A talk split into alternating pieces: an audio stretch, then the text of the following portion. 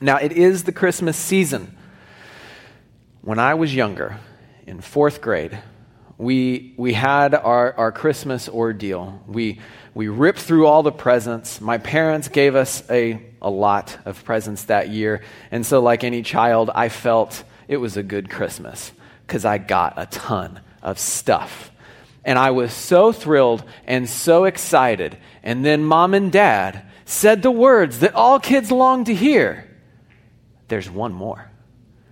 Because you look at it and you see your haul, you know, and you get all excited because you already thought Christmas was great. You didn't even have to practice your present face, and it all was great. And then they say, uno más. There's one more. And so I was very excited. There then proceeded to be a riddle. We had to work a puzzle to figure out where this present was. And then we had to put on cold weather clothes because Indiana is actually cold. And, uh, and then we had to bundle up. And then we went for a walk around the block to find out, stashed in a friend's garage, were a new pair of bikes for my younger brother and I. And we were elated. It was one of the best Christmases ever because my parents got us this gigantic, unexpected, fantastic gift. They went all out. Now, I actually think back to that Christmas frequently because I dream about my kids having a similar reaction. You know, I want to get them something that is going to land just right so that when they receive it, they almost had that explosive joy. Um, last night, Megan made like a chicken pot pie deal, and like August was over the moon. Like every single bite, he was almost laughing because it was so good. I want that reaction times 10 at Christmas time because we got something that fit them just right. And they were so excited to get it. See, Christmas is largely about remembering, right? So we've all had these experiences, good or bad experiences, and they shape what we desire from the season. So since our past impacts our expectations for the future, we then change what we're doing now so that that future can be attained. Okay? You tracking with me? Our past impacts what we dream about and expect from the future. And because we have those dreams, we change what we're doing now so that we can realize those dreams. Psalm 126 1 When the Lord restored the fortunes of Zion, we were like those who dream. There is this healthy tension, right, between what has been and what is to come that hits our present reality. As a culture, the original meaning of Christmas has largely been lost. But I can guess we are at a church. Many of you do value that Jesus did come that many number of years ago. So that's not really what I'm going for here. But I think we, those sitting in this room, those who are Christians, we might have lost sight of that second advent.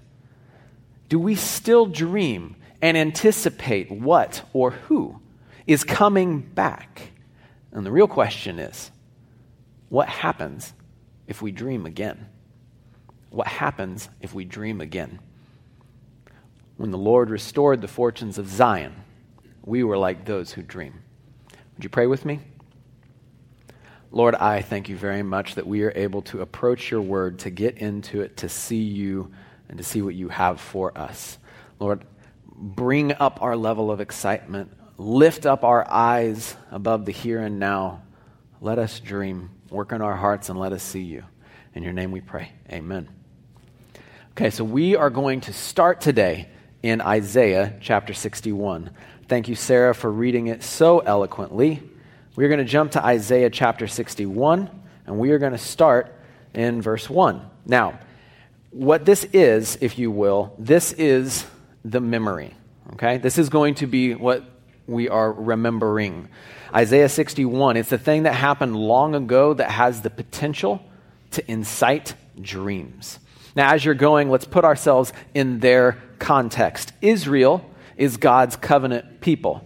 And he's been loyal to them, and he's cared for them, and he has chased after them for a very, very long time. Israel, on the other hand, has done just the opposite. They have been disloyal. They have run from God. They have chased after other gods and other people to kind of get their fix, to help them cope on the day to day.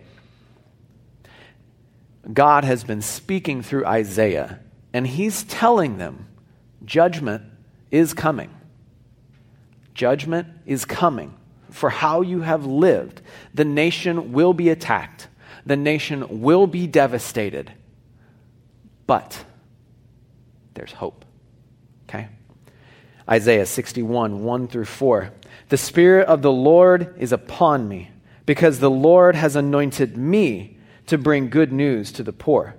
Isaiah is giving voice to the servant Messiah. At this point, Israel is looking for what is coming, what is going to save them, what is going to help them, what is going to bring them out of the muck and the mire that they are presently sitting in.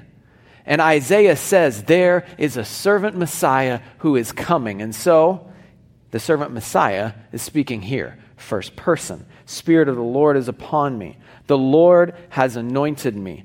In the Old Testament, the only places that we see the Spirit of the Lord upon somebody and them claiming that they are anointed is when Saul and David were made kings. This is not an accidental reflection of the same thing. This is a claim of kingship. This is a claim from the kingdom. The servant, Messiah, would be king. Wow, what's the king going to do? He is going to bring good news to the poor the good news.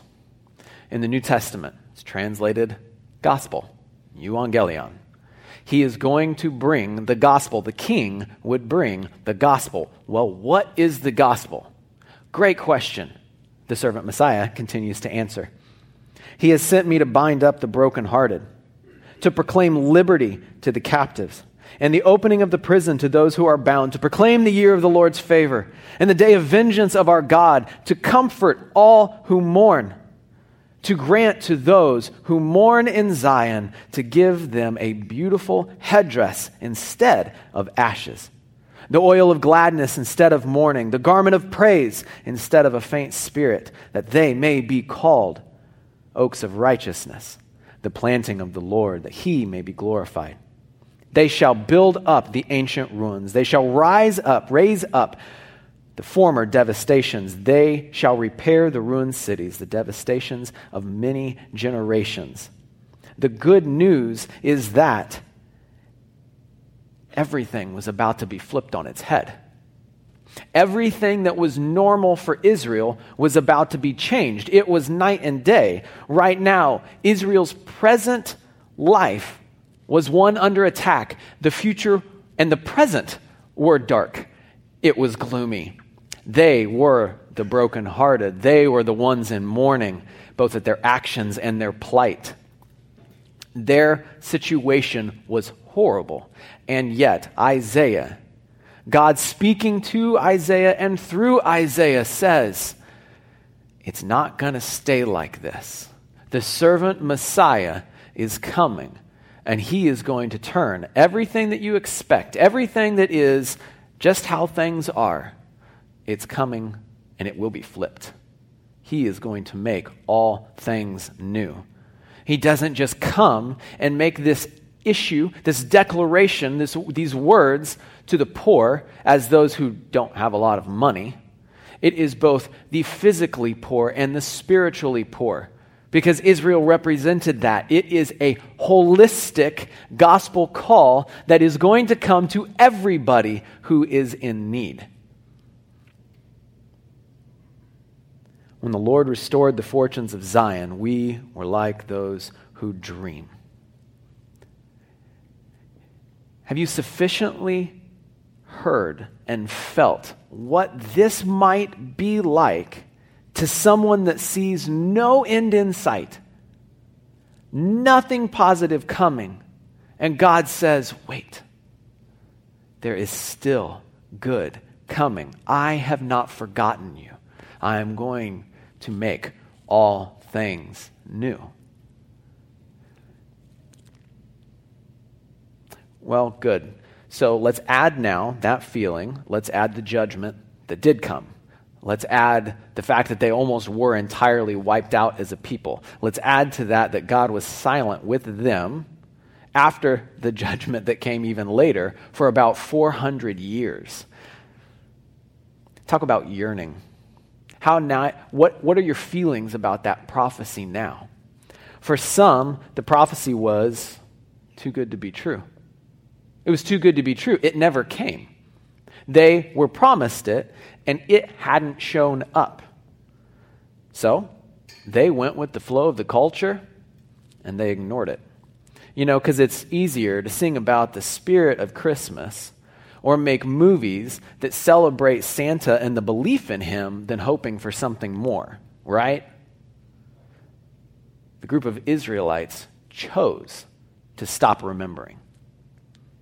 For others, the other group, the prophecy became like that sweet Christmas bike for them.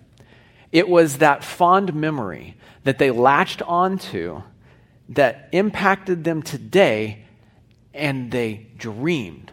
They dreamed of what will happen when it comes, and they yearned for it, and they anticipated it, and they waited for it. When the Lord restored the fortunes of Zion, we were like those who dreamed. Jesus came on that first Christmas, and he began the great inbreaking of the kingdom. All things that God said would come through the Messiah, they started to break in. All of that newness, that wholeness, that shalom, it was here. It had started. Jesus walked around for three years bringing that shalom through his ministry.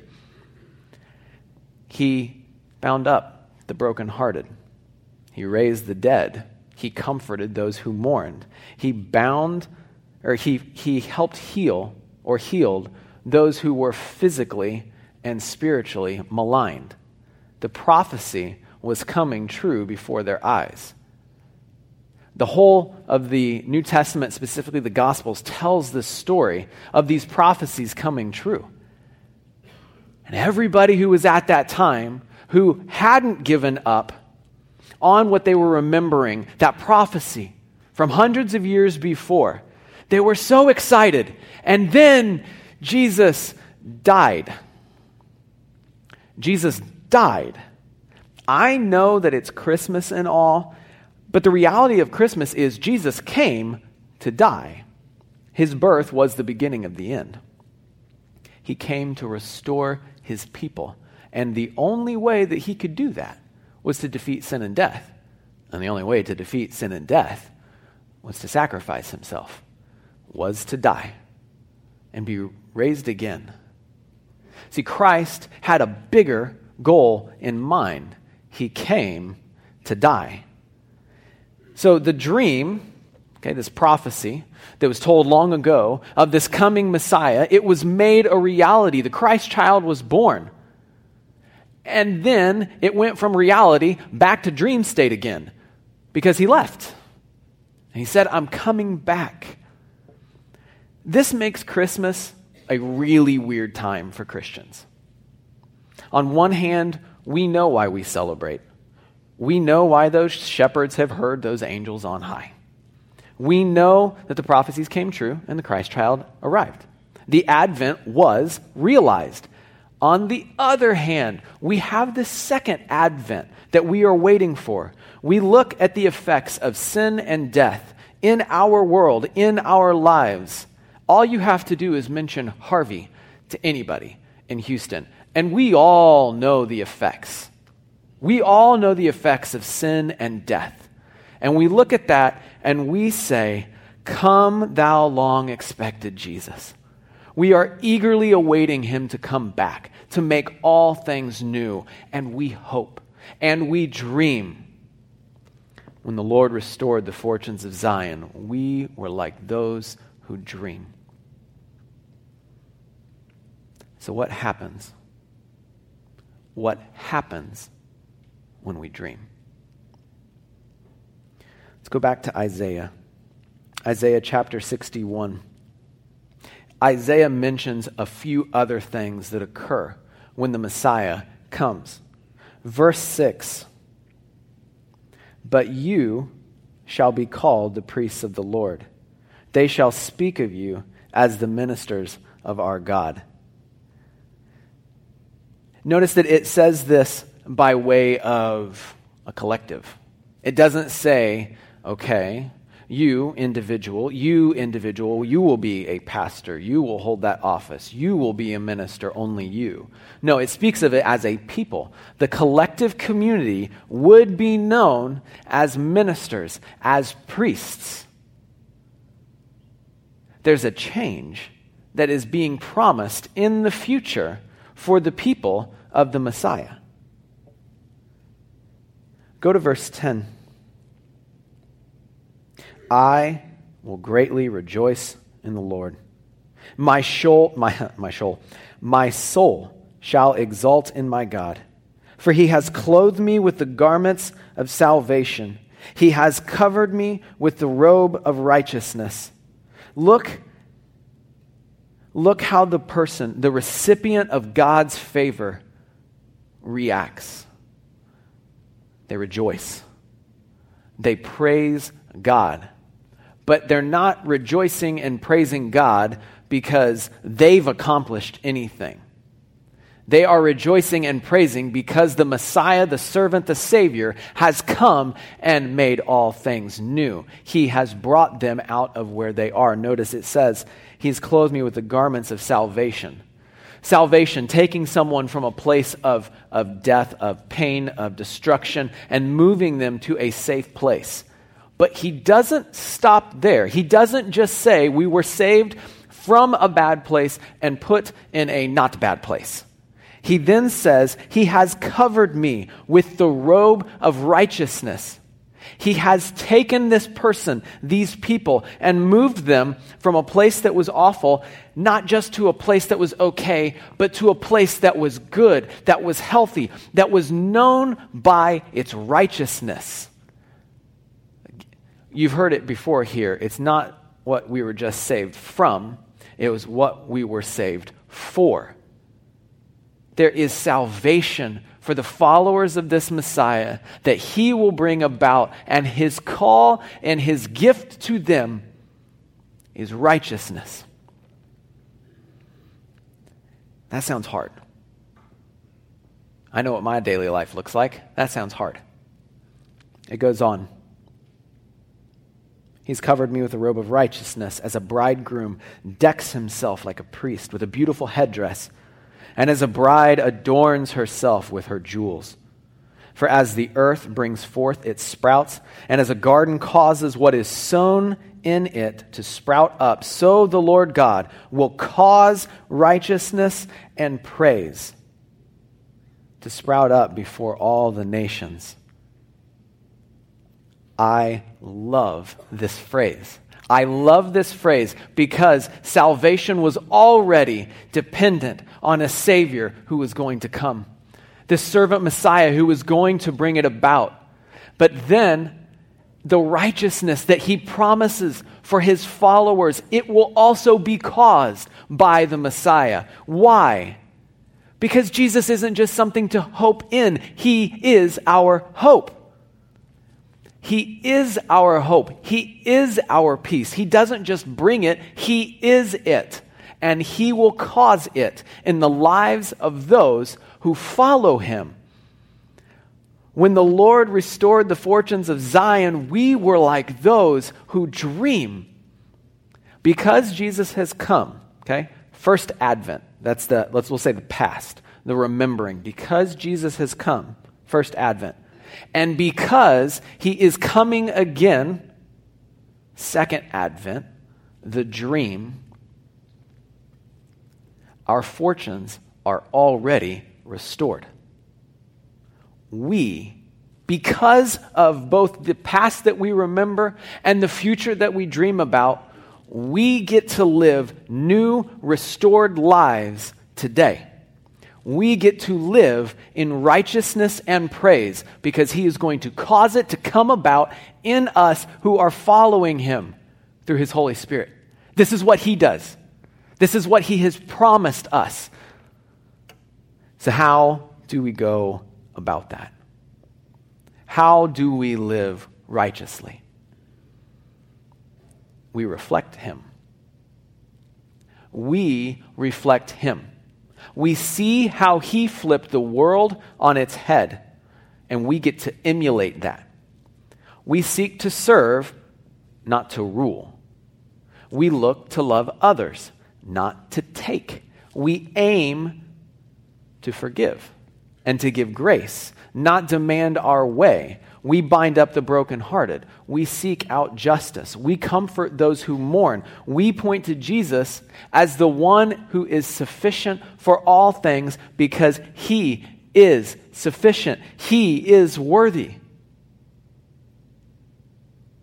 God's call to us to live righteously is not just an on Sunday thing. It's not just something we think about right here in the hour that we meet on a Sunday morning.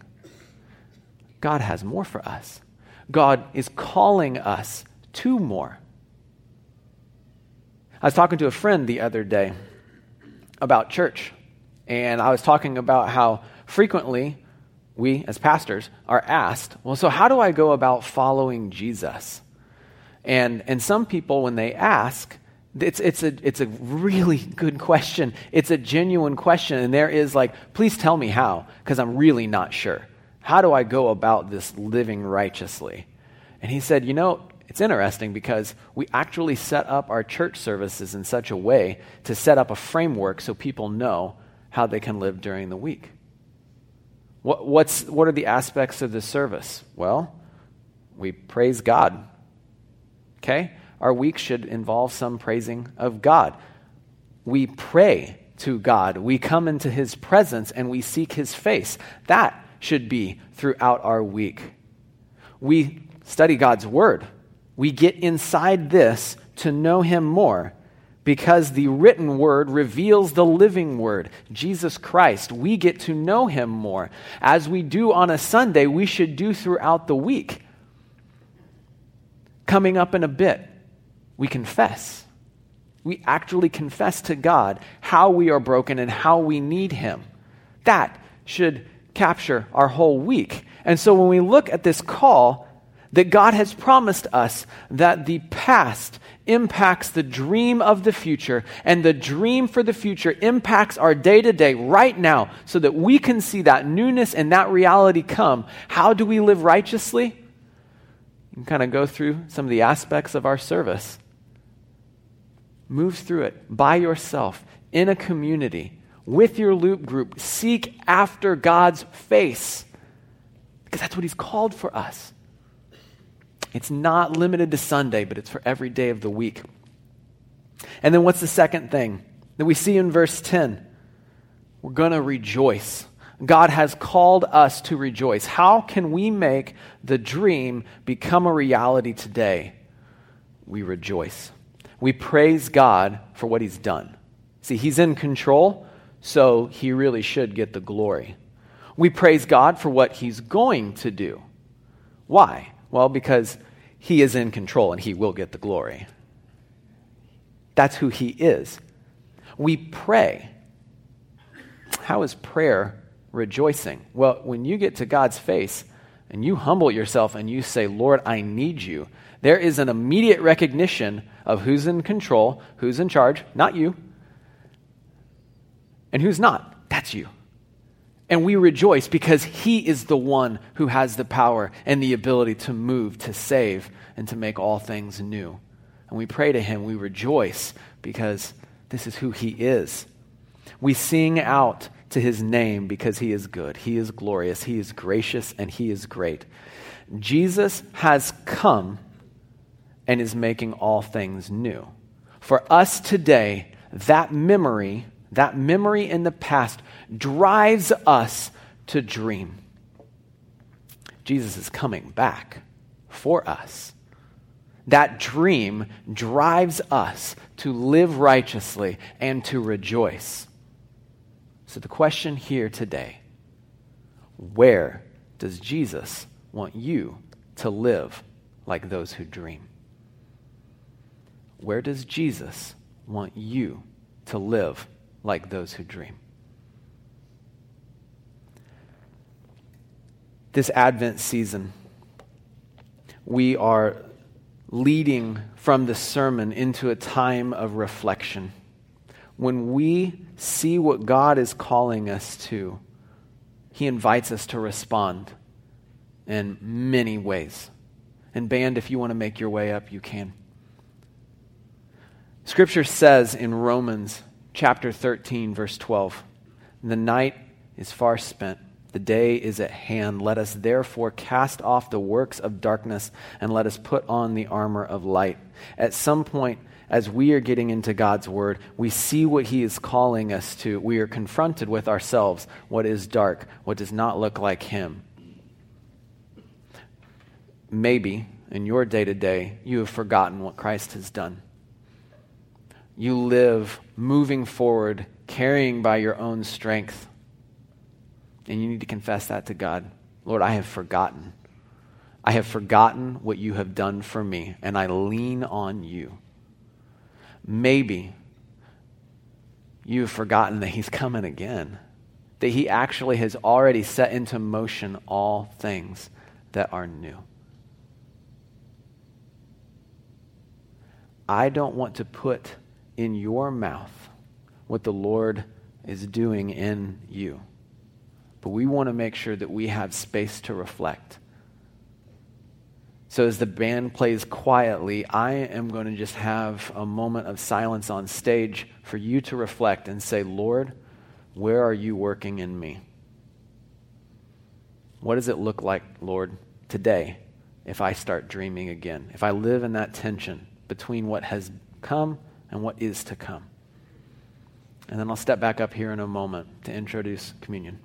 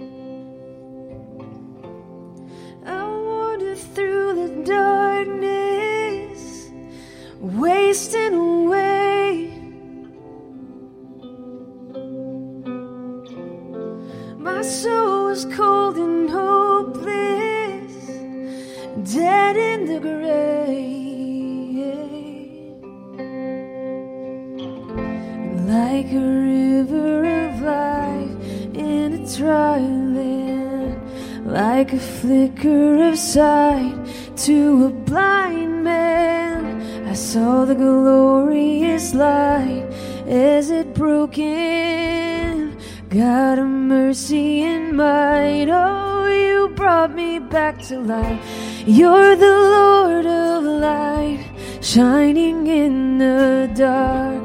You're the source of life, beating in my heart. You're the living hope. You're the risen Christ. You restore my soul. Oh, you brought me back to life.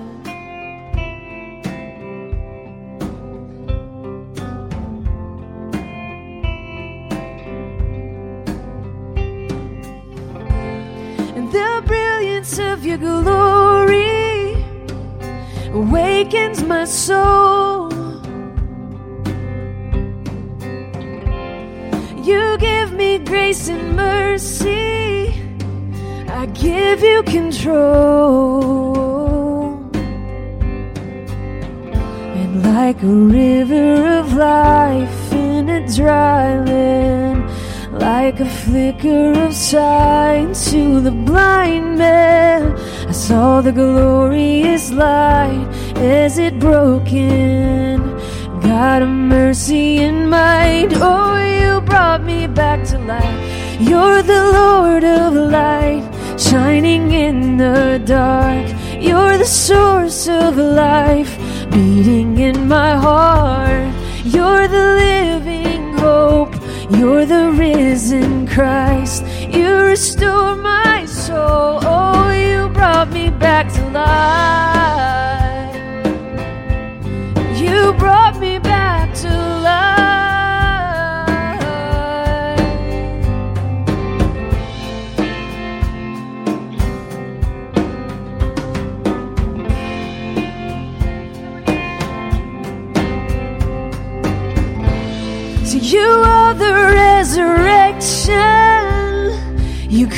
Conquered the grave.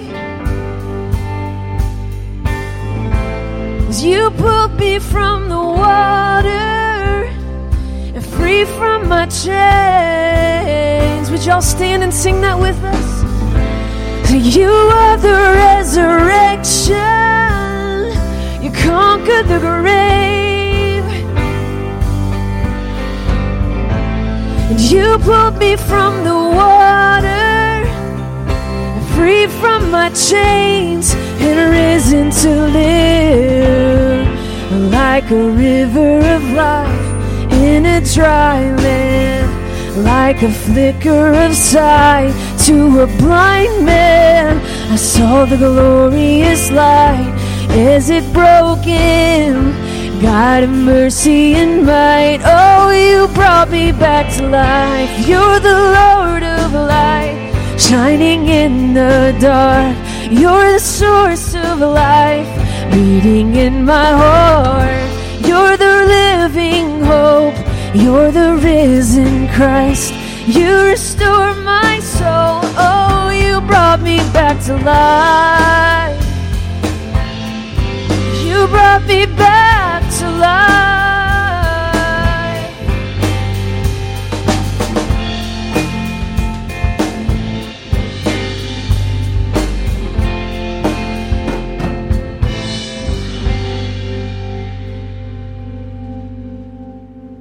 Y'all can take a seat. God has brought us from death to life. He is in the business of making all things new. Every week here at Neartown Church, we participate in communion. We don't participate because it's just something we do. We value this. We value this because as Christians, this is our celebration that we have gone from death to life. And we get to drink him in deeply. Matthew 26, verse 26 says, Now as they were eating, Jesus took bread and after blessing it, broke it and gave it to the disciples and said, Take, eat, this is my body. And he took a cup, and when he had given thanks, he gave it to them, saying, Drink of it, all of you, for this is my blood of the covenant, which is poured out for many for the forgiveness of sins. I tell you, I will not drink again of this fruit of the vine until that day when I drink it new with you in my Father's kingdom. For those who are helping serve communion, if you can come up, this is our time in the service for believers where we rejoice in what God has done. If you have not yet come to Christ and crossed over that line of faith, allow the elements to pass by you. If the elements come to you, first of all, grab them with two hands. They are not light. Let them come to you. Take the elements, and you will take them individually.